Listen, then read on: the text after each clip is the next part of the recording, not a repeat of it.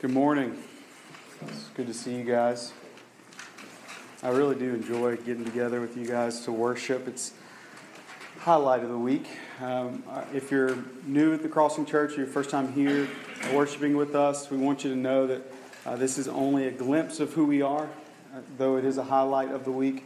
We, we gather throughout the week in what we call missional communities to live life on mission, seeing that every day we're the church and we want to live that out in, in the world. And so the hope is that this would be a, a time that we come together and we worship a God who is faithful all throughout the week, that we see Him active in our lives, showing us grace day by day, and uh, knowing that we need His mercies to be renewed every morning, praising Him for that.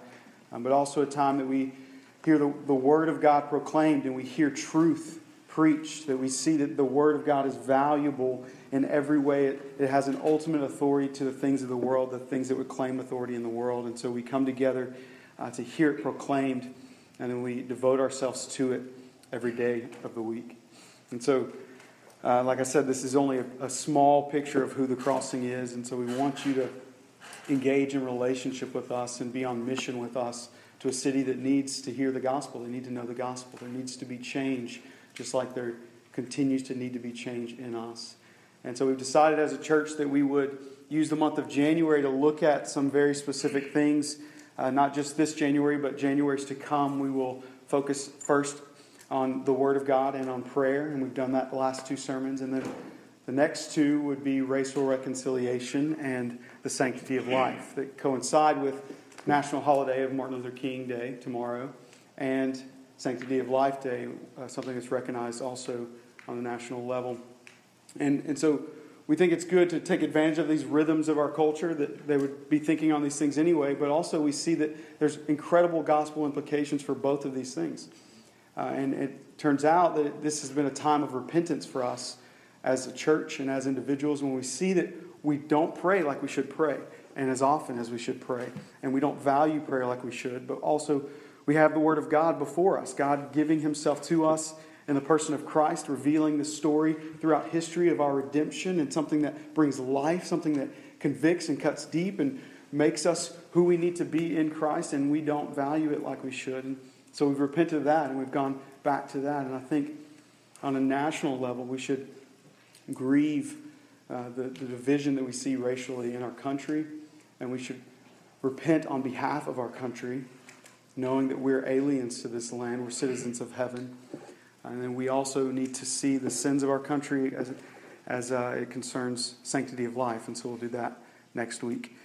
So, if this is your first time ever being here on a Sunday morning, congratulations. We're going to talk about racial reconciliation, which is one of the most intense things we can discuss considering our culture. Now, there's a lot of racial division in our, in our culture. I don't think that I need to convince anyone that racism is very much alive and just as divisive as it's always been. When you just look at the news over the past few years, there's literally riots in the streets over racism. And I can confess to you that I have in my life thought racist things and felt racism towards me. Now, I've never wanted to kill someone because of the color of their skin, but I've certainly thought less of them. And that's something I'm ashamed of, but confessing to you in hopes that you also will examine your hearts and your lives and your thoughts. And and I, if you don't know, I'm biracial, half black, half white. My whole life, I've been that way. Uh, and I know that a lot of people assume one way or the other that I'm Latino or, or Greek or, or Brazilian. I've been asked if I was Brazilian specifically. Are you Brazilian? Actually, it was a Brazilian lady, and she said, You're my people. And I was like, No, I don't think I am. anyway, in my life, race has been an interesting thing because I'm half black and half white. And if you know anything about our country, they've not had a good history. Uh, and so I've received and felt racism for both races. Uh, and it's something I don't talk a lot about. And that's, I think now I see clearly that's sinful to not address these things and, and have conversation about these things. And so um, uh, places that I've uh, been employed and, and people I've been around have made assumptions or not known. And so I've, I've been. Uh, I don't know if it's a good thing, but I've been able to hear uh, unfiltered racism for, from white people who assume that I'm white. and from black people who assume that I'm just on their side. Uh, and, and I don't think that everyone's, everyone gets to experience that, so it's unique in some ways. Uh, but it's grieving me more and more as I consider the need for the gospel to, to change those things in our culture.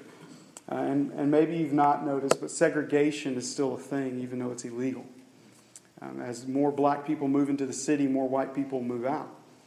And our, our school systems have, have made themselves available to, if you, if you feel uncomfortable with your kid going to the school, just pull them out and we'll send them somewhere else. Or there's private schools available uh, for, for people who won't say it's because of racial things. There's other reasons, but it, is it? Are there other reasons? Or is it racist? And so we're going to spend some time this morning looking at what Scripture says about both race and reconciliation. And we're going to look at uh, our culture and then hopefully apply some things in a way that will help us. Um, but what I want us all to, to admit straight off is that Sunday morning is incredibly segregated. Martin Luther King said, 11 a.m. on Sunday morning is the most segregated hour in the nation. And he said that some 50 years ago, and we've not come very far. And so that should weigh on us. Why is that the case? Why is that true? And I'm aware that Martin Luther King Jr. was not a perfect man. And if, if you don't know the history of this, theologically, he was off on some things, and, and very important things. He was doctrinally off. In, in his seminary uh, experience, he was under some liberal teaching. He wrote some papers that, uh, that, at the very least, they didn't explicitly affirm the deity of Christ, and that's a huge problem. He, he never affirmed that the virgin birth was literal. He never affirmed the resurrection, the bodily resurrection of Jesus. And that's in seminary. So maybe 10 years later, in the thick of the, the civil rights movement, his views had changed. That's possible, but there's no proof of that. And it's also true that he has some moral failures and that he uh, gave into temptation to not be faithful to his wife. We have that historical. We know that's historical. Um, but I want to encourage you this morning to know that uh, celebrating racial reconciliation isn't connected at all to his personal theological views or uh, his behavior. And John Piper, I totally agree with what Pastor John Piper says when he says, We don't mark historical days because of personal views or behavior of historic figures, but because of what they stood for publicly and the good that they unleashed in the world. Martin Luther King Jr. called for freedoms and rights and justice that were long overdue. And he did it with an appeal to historic Christian vision, with amazing rhetorical skill, without condoning violence, and with unprecedented and lasting success. And that's what we're celebrating. So we have a national holiday tomorrow, not to celebrate a man, but instead what was accomplished. It's humongous for our nation, the laws that were passed that, that should have been in place long before. And so we celebrate that. But it's my prayer that God would do something in us as the Crossing Church. There would be a deep conviction and passion of our church and our people to fight for racial reconciliation that still needs to happen. And that it would be something that takes cons- consistent intentionality and that we know that it's a need and that we address it openly and honestly and that we go after it intentionally in loving relationships, seeing that we should love God more than we love anything that we would prefer, seeing that we should love people more than we love ourselves. And as Scott pointed out, seeing that God came as a man to save all people. And in seeking racial reconciliation, I think we need to ask an important question Is it biblical? So, is seeking racial reconciliation biblically optional, or is it a mandate by the gospel? Is this something we have to do, or can we choose whether or not to do it? And that's important because if it's just optional, it's certainly easier and more comfortable to not pursue it. And although racial reconciliation is not the gospel, and it's not even the, the center point of the gospel, I, I think that we can at least say it's a qualitative application of the gospel, both in its function and in its practice, that we see it's, it's come, it comes about because of the gospel at work in us because of our understanding of the gospel, there should be racial reconciliation. And, And we're going to walk through some scripture to see that that's a thing. But it's especially true for a land that has such a, a horrifically marked history. And it's marked not just between whites and black, but from the very beginning of this nation. We stole this land from a group of people who lived here and slaughtered them to do so. And, and there was the African slave trade, and there's this continued oppression, uh, and there, there's this continued tension between whites and blacks in our nation because of things that happened in our past. And it's easier to act like it didn't happen or just to move on or say, well, we fixed the problem. But American history has been embarrassingly tainted by this racism, no matter how great of a country it is. And I know it's bigger than white and black. And so today we're going to look at race as a whole. But, but I think it's safe to focus in on white and black a little more because the truth is that's the majority culture. There's majority is white overwhelmingly, but then the next largest is black, and especially in Monroe, it's basically in this area basically a 50-50 thing. Monroe Monroe area is about 63% white or black and 30% white, and West Monroe is the opposite. So add them together, divide by two, we got 50-50 going on. And then there's a, a very small percentage of, of Asians and Latinos in the area as well.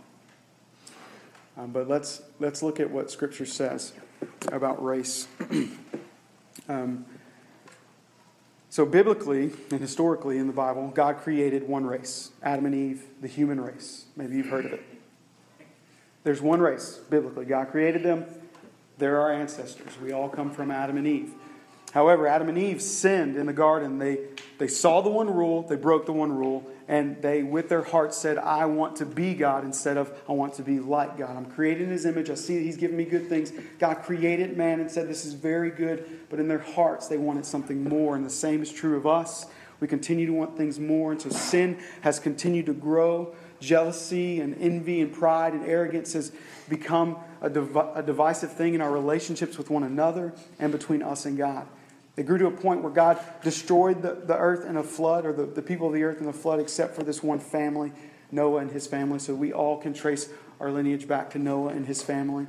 Still one race. And then the Tower of Babel was built. Maybe you know the story.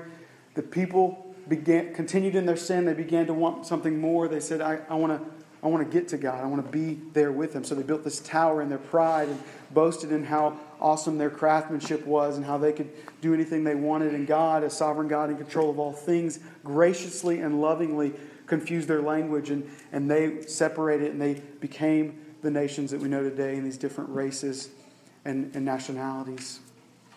And, and it was divided out, and, and it was no mistake. It was totally under God's control. Many nations were created.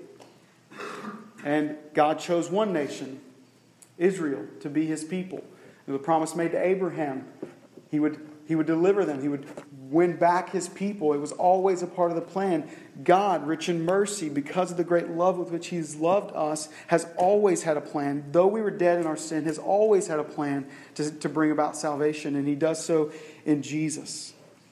And so with Jesus, we learn in 1 Peter 2 9, because of Jesus, there is a chosen race, a holy nation, the redeemed and everybody else. So now the one race, human race, has become two races the chosen race, the, the redeemed, and everybody else.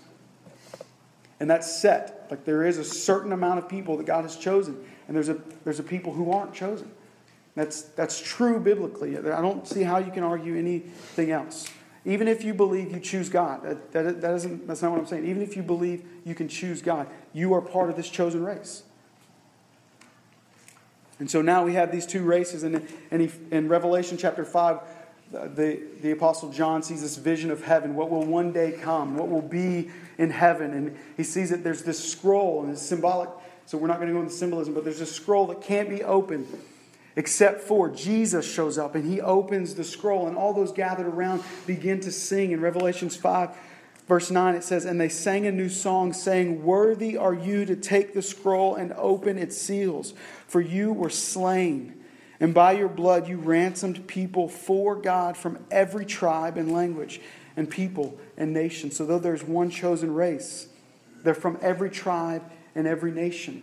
So the, picture this, this tapestry of different ethnicities. This word nation is, is the Greek word ethnos. It's, it's where we get in ethnicity. So there's this chosen, holy ethnicity that God has, but it's made up of a tapestry, a, a mosaic, this, this transcultural worship. It's this, all these pieces together. Like, look at this wall behind me. Different shades of boards, different shapes, different sizes, different markings, but making up one beautiful wall. And I put it together, so I'm talking about my own artwork. But but that is the picture we're talking about here. All nations chosen by God as this a singular, a unified, holy, eternal ethnicity, worshiping Jesus forever. So if you don't like the idea of a diverse church, if you don't like the idea of, of racial harmony within the church, then heaven's going to be very awkward for you. You're going to be uncomfortable. If it's uncomfortable here, we'll be free from sin, so that'll be helpful. But this is what we're talking about. Why would we not be after that? If we see that this is heaven, why would we not be after that? Why would we not take the intentional steps necessary to go after this? I think the answer is because it's easier not to. It's more comfortable not to. But then the question is what are we worshiping? Is it our preference and our comforts that we're worshiping? I just want to be honest about this. And if that's the case, is it racist? And we also see in the Great Commission, Jesus says to us, and we cherish this verse, so we, we talk about the Great Commission a lot here because we see ourselves as missionaries. He says, Go and make disciples of all nations. Same word. Go make disciples of all ethnic groups. So, nations, biblically, nations aren't these the borders. It's not talking about this block of land. If nations are the people. So, so we're fortunate in America to, to have many ethnic groups in our country. So go overseas, certainly, reach all people with the gospel, but see that we have this opportunity here to reach all ethnic groups, to make disciples of all ethnic groups. So that covers race biblically. Let's look at reconciliation. Uh, I put together a biblical definition, I think, of racial reconciliation or of reconciliation as the establishing of peace in relationship where there had previously been hostile division and alienation. This includes the removal of offenses that cause the disturbance of peace and harmony and the development of a new identity in Christ. Some references Romans chapter 5 verse 10, 2 Corinthians 5 19 and Ephesians 2 16 all speak of reconciliation. And this is speaking of reconciliation between man and God. So Jesus has accomplished this reconciliation between man and God. But it also has very strong implications of the reconciliation we need between man and man because the same thing, sin, has affected the relationship. So, if this is true, that we could be reconciled to God despite our sins, certainly we could be reconciled to one another despite our sins in the past. We see it in relationships within families, we see it in relationships within the church, and we need to see it in relationships between races, between different ethnic groups. In Acts chapter 10, you don't have to turn there, but you can turn to Galatians 2 because we'll be there in a minute. In Acts chapter 10, uh, we see that God gives Peter this vision of, of uh, okay, okay, it's weird vision, but this thing comes down and there's all kinds of things you're not allowed to eat in it according to the Jewish laws. And God says, you can eat it. And Peter, having made mistakes in the past, like, you know, saying the wrong thing at the wrong time, and, Jesus telling him he's Satan, that's he was a little bit shy this time. He's like, I'm not eating that. What are you talking about, God? I'm going to eat that, just in case. It's a test. But God says, No, I've made it. You can eat it. And so he, he translates it. He understands this vision to mean something more than you can eat this food. And it, he says in, in chapter 10 of, of Acts, uh, he says, God shown, has shown me that I should not call any man impure or unclean. So he's seen that it's not about the food, it's about people. Truly, I understand, he says, truly, I understand that God shows no partiality but in every nation, anyone who fears him and does what is right is acceptable to him. So Peter sees everyone's a sinner. Everyone deserves condemnation, but God has graciously extended salvation to all people. And so then he goes and he brings the gospel to uh, a Gentile man who, who already fears God but doesn't know how to receive salvation. And, and he, he gets it. And, and then there's some, some difficulties between the Jews because they're like, I thought it was just for us. We're the chosen race. And Peter goes on to explain uh, what God has shown him. But it seems like Peter did forget. He said, Truly I understand, but it seems like he did forget, at least briefly, in Galatians chapter 2. And the Apostle Paul hears of some things and he addresses it. In verse 11 of chapter 2 in Galatians, it says, But when Cephas came to Antioch, Cephas is another name for Peter, I opposed him to his face because he stood condemned. For before certain men came from James, he was eating with Gentiles. But when they came, he drew back and separated himself, fearing the circumcision party. And the rest of the Jews acted hypocritically along with him, so that even Barnabas was led astray by their hypocrisy. But when I saw their conduct was not in step with the truth of the gospel, I said to Cephas before them all, If you, though a Jew, live like a Gentile and not like a Jew, how can you force Gentiles to live like Jews? So, what's going on here is Peter, while everybody's away, while the Jews aren't there, he's hanging out with the Gentiles because he knows he's free to do so. He's, he's enjoying life with them. He's eating bacon wrapped shrimp and he's partying and enjoying their customs and their culture because he's no longer condemned for doing so. But then the Judaizers come around, those who would hold you to the law, and in Galatia especially, Paul's writing this letter to them because there's these people saying you have to, if you're a Gentile, you have to obey the Jewish customs and then you can be saved. He's addressing this directly, and so he uses this example of what Peter was doing, and he says it's not in step with the truth of the gospel. I want to highlight that out of all of this. It's not in step with the truth of the gospel that you would, knowing this isn't true, make the Gentiles believe they have to obey these Jewish customs, that you would pull yourself away, so much so that those who trust your leadership would do so as well. And so you can read this and you can, you can interpret it to mean, well, he was getting in trouble for breaking the Jewish laws when he says, why would you live like a Jew and, and, and then like a Gentile otherwise? But Paul instead is addressing the opposite. He's saying, look, you know that you shouldn't be making them feel condemned for what they believe in. It's very much connected to racial things here. You know you shouldn't be making them feel like they aren't included because of their race.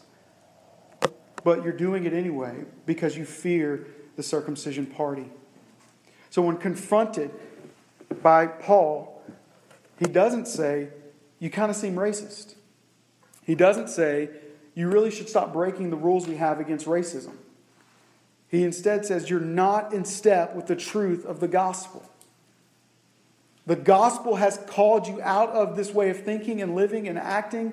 He's, it says their conduct is not in step with the truth of the gospel. It's important that we see that because our behaviors, our attitudes, our decisions, our thinking have to be in step with the truth of the gospel. Paul's asking Peter the same question that we ask each other all the time What about the gospel are you not believing? Why are your actions not in step with the gospel? Because it should compel you to live in truth of the gospel. And so we know that that our actions follow our beliefs, and, they, and our, our actions should be in step with what is true, and it draws out the implications of the gospel in a way that says, No, you are a chosen race. You are a holy nation. You're not who you used to be. You're something new, and together we become something new together. And we live by grace and conformity to the truth, and not according to our preference, and not in obligation to our fears. Timothy Keller says, in reference to this very thing, he says, racial prejudice is wrong because it's the denial of the very principle of grace. It is a form of self righteousness, a way to feel acceptable and worthwhile on our own merit. One of the most common self justifying systems is to convince ourselves of the superiority of our own race or ethnicity. This happens when we attach moral significance to things that are only a matter of cultural preference. The gospel radically undermines all of this. So, in the name of our preference, we would say we're not racist. It's just we prefer things this way.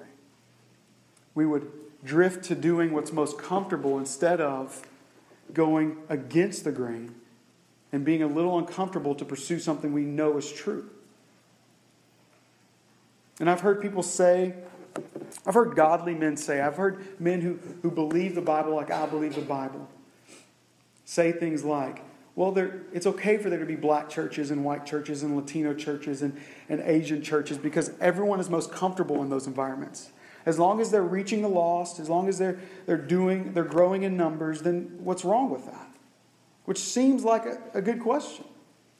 Lost people are getting saved. What's wrong with the white people going and doing their white thing and the black people doing their black thing as long as both are worshiping Jesus and everybody's happy? Well, what's wrong with that is it's sinful. It's unity around the wrong things. It's not unity in Christ. It doesn't look like heaven. Yes, it would be easier and, and a whole lot easier on the pastor, and it would be so much, so much more comfortable, and people would be happier if we just allowed everyone to sleep around and smoke weed. Right? That's what they think in Colorado. But yeah, but that's explicitly sinful, right? Scripture says don't don't commit adultery, don't fornicate. It doesn't say you have to be in relationships with people of another race, except for it does. It's more clear, that's more clear in Scripture than don't smoke weed is. Why is it that it's so easy for us to accept these things? That it's definitely wrong. Don't get drunk. We're not going to get drunk. But it's so clear in Scripture that we should be diverse, not just racially. We should be diverse, but we, we justify this conformity to what's comfortable instead. And, and it's convicting for me, and I hope that it's convicting for you. And as we seek to bring more and more lost people, long lost brothers and sisters into the community of God, into the kingdom of God, I hope that it's diverse. I hope that it looks diverse because not only is that more like heaven, not only do I think Scripture explicitly calls us to do so, but also it's what's best for us. Oftentimes, what's least comfortable is what's best for us. And I learned this lesson in marriage very clearly because Amelia and I are very different. We're diverse in many ways. I mean, we think the opposite on almost everything. But it's been so good for me. Like I know without a doubt I'm a better man today because I'm married to that woman. God has used her to sanctify me in ways that I could not be sanctified any other way. And it's because of the differences, it's because we rub each other the wrong way that we're made sharper and we're made better. It's uncomfortable to have different races and different cultures in the same room sometimes, but it's what's best for us that we could work through our differences, that we could, we could be a picture to the outside world of what heaven's going to be look like or going to look like, but also we could be a picture to the outside world in the midst of racial tension and division in our nation. We gather and we worship the same God. We gather and we worship Jesus for the reconciliation he has provided us with God. And with diversity, we praise him. Instead of uniting around secondary commonalities. We unite around Christ. We cling to Christ instead of to our preference. We cling and cherish Christ and value Him above all else. And that's the picture of the church. Everything else, the food we eat, the music we like, the decor of our homes, how we dress, how we speak, the temperature of the room, the color of our skin, all of that's secondary. And it's sinful to make those things primary. So we don't see racial harmony. If we don't see racial harmony in the crossing church, I think we need to ask the question is it because we're racist? And racism is a scary thing, and racist is a harsh term. And so let's, let's scale it back some and let's soften it if we can. And, and let's understand it's not just I hate you because of your skin color, that it, it's I feel that I'm better in some way because I'm, I'm, I think my way of doing life, I think the, Maybe it's not the color of the skin. Maybe it's just culture. I think my way of doing things and seeing things is better. Is that true of us? And that's not just with race. The civil rights movement was an incredible occurrence in American history, and I'm very grateful for it. My life would be much more difficult had it not happened. But it only changed the law, it's not done anything to change hearts. And, and political correctness has scared people into making sure they say the right things in the right way so they don't lose their job, but it's not changed hearts. Only Jesus, only the power of the gospel of Jesus Christ can change our hearts. And so we need to, we need to run to Him. We need to repent of our sins. We need to examine our hearts and find the racist things in there and, and pull them out and see that there's something more, there's something better for us. And, and so let's ask tough questions. And if, if someone were to ask us individually, Are you racist? I would guess most, most of us would say, No, I'm not racist. I love black people. I love Mexican people. I love Asian people. That's what we would say, but is it true? And what does it mean to love? Because if we look at Peter in, in Galatians 2, I think he loves people still. But why, why did he not want to be seen with the Gentiles? It says because he was afraid. And so we can think he's afraid to be associated with them. He didn't want them to think, oh, he's with the Gentiles. It, it could be that. And, and that's not true of me. I'm not afraid if I associate with another race that you're going to think I like them. I'm not afraid of that. So, what, is, what could it be that we're afraid of? Maybe Peter was instead afraid of the confrontation.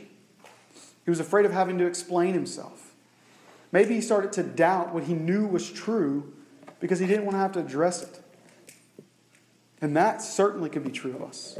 We don't want to deal with the awkwardness. We don't want to deal with the confrontation. We don't want to have to deal with all the, the tension and the drama that's going to come with this because it's going to be difficult.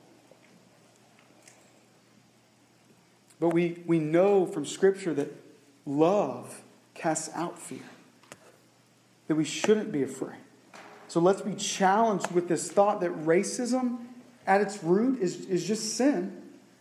But more than that, I think it's a fear and a resistance to sanctification. We don't talk about it enough. Sanctification is uncomfortable. Sanctification is not something that we should enjoy, but it's something that benefits us. It's hard. Sanctification looks like suffering, it looks like sacrificing what we like. There will have to be sacrifice in order for there to be racial reconciliation and racial harmony in, in the crossing church. Are we seeing that as a good thing for us, even if it's not a good thing Naturally, we drift towards homogeny, and it's, it's going to always be that way. Naturally, we, it's the path of least resistance. We, we go downstream because we're just floating along. It's going to take effort to fight against this, it's going to take effort to go upstream. And I think it's, it's necessary, and I think it's the best thing for us. So, diversity must be sought after, or it's not going to happen. And some of us have prayed for diversity, specifically uh, within the church for racial diversity, and some of us have never considered this concept before. But together, you're being made aware. Together, the ignorance is gone. So even if racism is not founded on hatred, often it's founded on ignorance. We just don't understand. We don't know, and so so we have to talk about tough things. And if if you're white and looking out, I see some white people out there if you're white, the truth is you don't understand what it means to be a minority race. It's just the truth. And the feeling is vice versa. They don't understand what it means to be white. Or we don't understand what it means to be white. I'm like the ultimate minority. If you if you look, say, just take a step back, forget about your race if you can for a second. You realize it's not a it's not a mind thing; it's a heart thing. Racism is. It's not a mind thing. So if we can engage the mind to the point that it will drop down into our hearts, and we consider our hearts in this, and saying some honest things that may sting or may be taken the wrong way. If you find yourself in awkward situations because a, a biracial couple walks in, you don't know if you should look at them and because it's a beautiful thing maybe I shouldn't look at them because they think I'm being racist, but if I don't look at them and don't make eye contact, they'll think I'm being racist, and you feel stuck, there's no option here, That's true, right? That, that's how we feel sometimes, right? That's how I feel. I don't know if you guys feel it. But being honest, white privilege is a real thing. It's not some made up thing by the minority. It's a real thing, but it's simple, okay? It's not, it shouldn't make you feel weird. It's simple. You don't feel guilty about it. If you feel guilty for being white, that's not believing the gospel as well. White privilege is a real thing because white, Anglo American, is the majority race. So society has been built to favor the majority. That's common, that's, that's a normal thing for society to favor the majority. So that's what white privilege is. It's, just, it's, not just, it's not just you get a job because you're white. So maybe some of those things are starting to dissipate. Some people think we've come a long way, some people think we haven't. Either way, there's still a long way to go. So, white privilege is, is simply that the American culture has been designed for the success of the majority because the majority rules. Even if we have a black president, it doesn't change it. The minority has to work much harder, and it's, it's much more difficult to survive and to thrive in a nation built for the majority. That's all it's saying, okay? So, with that understanding, we consider things like how we view other races and how we get annoyed because they won't shut up about how that's not fair. If we're honest. And so, you should never act like you understand another race. In the same way that men don't understand women, women don't understand men, children don't understand what it's like to be an adult. There's this perspective that we just can't have because we don't live in, in those shoes. But you absolutely should try to understand. And so it's going to call for awkward situations. It's going to call for making mistakes and sounding racist when you don't mean to sound racist. You absolutely should stop saying things like, You're the whitest black person I know you absolutely should stop saying things like, he's so articulate. That's racist. Because what you're saying is, wow, I didn't expect him to speak like a proper human being because he's black. That's racist. It might sound soft and gentle, but it's not.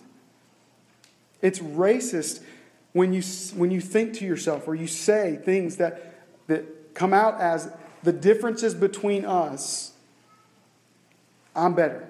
There's differences between us, and I'm better. It's racist to think everyone needs to think like you, talk like you, dress like you, live where you live. If it's concerning race, it's prejudice, okay? It's basing something on the way someone looks. And that's just, it's true. But don't, don't hear me saying there's not sin on both sides, because there absolutely is.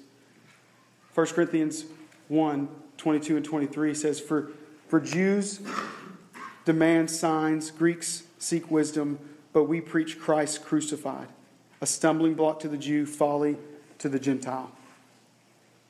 So, what, what this is saying is look, both sides of the, of the situation are seeing the thing, seeing it wrongly.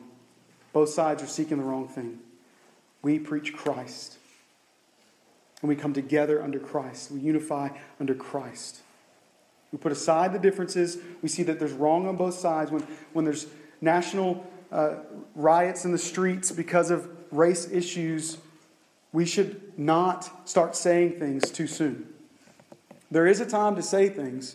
It needs to be said, but sometimes you need to wait. Sometimes you need to be gentle. Sometimes you need to be understanding. As soon as a, a black man is shot by a white cop is not the right time to say anything about race. We grieve the loss of, of a person who died. Maybe it's racially charged, maybe it's racially connected, but it's the same as like a, a mom who just lost her child. I'm not going to go over to her house and say, well, if you would have just set up the house in a safer way, if you would have put little outlet covers over all your, your outlets, then your kid wouldn't electrocuted himself. It's not the right time to say that. Yes, there needs to be safety in the house, but it's the wrong time to address it. So there's things that need to be said in this conversation, but we need to be patient. We need to be understanding. We need to go at it the right way. We need to be gentle and considerate. We need to understand that it's going to be hard. And at no point are we going to be perfect in this. But it's certainly something we should pursue. And it's not that it's not that either side is right and wrong. It's that we need to find what's right together. And it's going to be difficult. And so I don't think that we at the crossing have a willful hatred of other races, but looking around the room, it's apparent that we are at least ignorant of some things. And we need to more intentionally pursue diversity. And, and step one, I think, is educating ourselves. Listen to some sermons, uh, get some books to read, befriend people of other races. Go out of your way to get to know people, ask questions. It's not, it's not a problem to sit down with somebody and ask and just be honest. Like, hey, look, I don't understand how or why I'm in the place I'm in, thinking the way I'm thinking. I don't want to be racist. I want to better understand. I'm going to make mistakes along the way. I'm going to say things wrong, but I want you to help me understand. I don't know of any any black person I know that wouldn't do that for a white friend. I mean, there's definitely those out there, but I don't know of any. If you honestly went to them and, and confessed some sin and, and said, I don't want to be this person, help me. And it, it needs to happen the other way too, because there's a lot of there's a lot of stereotypes for white people. They're just they're just not as common because the white people are a majority. And there will come a time in our nation where the white population is not majority. Predictions right now are by 2042, Anglo, that's non Hispanic white people, will no longer be the majority. They'll still have the largest group, but they, it's some like 46% right now, it's like 70%. Because of, the, because of the regulations on the borders and things like that, they're letting a lot of, a lot of other nationalities and ethnicities into the country, and things are changing. White people are having less kids also, and other races are having more. And so, with that, saying that, examine your heart. How do you feel about that? Did you feel weird? Like, oh no, what do we do about it?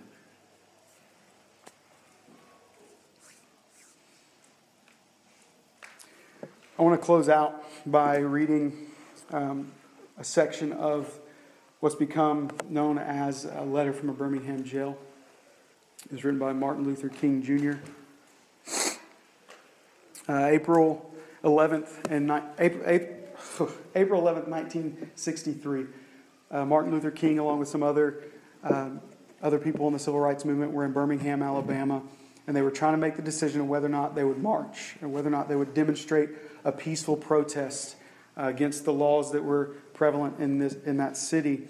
Um, only the problem was there was an issue because the sheriff served Dr. King with a paper, a, a, state court injunction that said he wasn't allowed to do any demonstrations in the city of Birmingham. And so he was faced with this decision to make do we do it anyway? And with his kids and his wife in Atlanta safe from the current situation, he, he and his friends decided to go ahead and do it. With about 50 volunteers, they marched knowing they were going to go to jail for breaking the law. And they approached a line of police officers. They were all loaded up, put in jail. And while in jail, uh, a few days later, April 16th, he received a copy of the Birmingham News, which contained letters from eight Christian and Jewish clergymen in Alabama, all of them white, criticizing King for his demonstration, criticizing him, saying he was impatient, saying he was an extremist. He should have just waited. He should have just abide by the law. There was other opportunities. And so, sitting in his jail cell, he wrote a response on whatever he had there on the edges of the newspaper, on toilet paper. There's, they say different things. It's been documented now, and it's called Letter from Birmingham Jail. and it's long, it's several pages. I've just taken three sections that I want to read to us this morning. And in doing so, I want us together to grieve for the sins of our nation. I want us together not to celebrate Martin Luther King, not to celebrate racial reconciliation, but to celebrate the gospel, to celebrate unity we have in Christ, that we would come together and walk in step with the gospel, seeing the things that flow from that, like racial reconciliation. And so, this letter, uh, if you love Jesus and if you love people, is not easy to hear but I want us to hear these words and feel the emotion behind them. In response to the claims that he was being impatient, he wrote Perhaps it's easy for those who never felt the stinging darts of segregation to say, wait. But when you have seen vicious mobs lynch your mothers and fathers at will and drown your sisters and brothers at whim, when you have seen hate filled policemen curse, kick, and even kill your black brothers and sisters, when you see the vast majority of your 20 million Negro brothers smothering in an airtight cage of poverty in the midst of an affluent society, when you suddenly find your tongue twisted and your speech stammering as you seek to explain to your six year old daughter why she cannot go to the public amusement park that has just been advertised on the television, and see tears welling up in her eyes when she's told that Funtown is closed to colored children. And you see this ominous cloud of inferiority begin to form in her little mental sky as she sees her as she sees her beginning to distort as, she, as you see beginning to distort in her personality, developing of the unconscious bitterness towards white people. When you have to concoct an answer for your five year old son who is asking, Daddy, why do white people treat colored people so mean?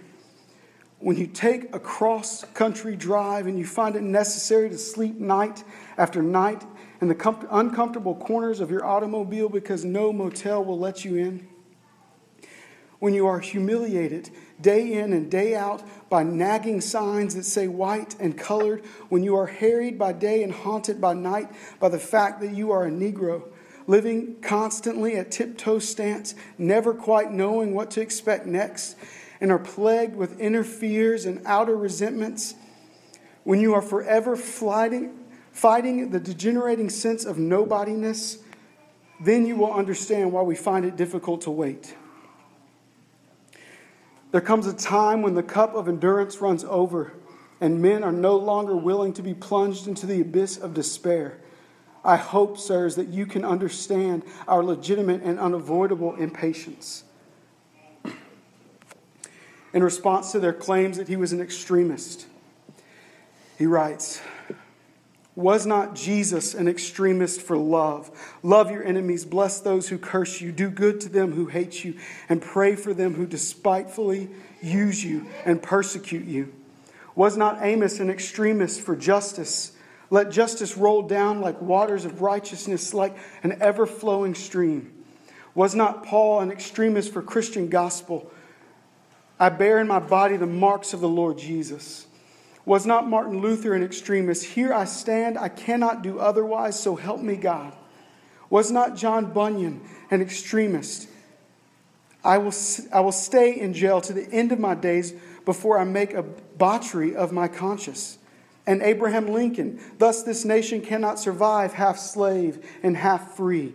And Thomas Jefferson, with these truths with these truths to be self evident that all men were created equal. So the question is not whether we will be extremist, but what kind of extremist will we be? Will we be extremists for hate or for love?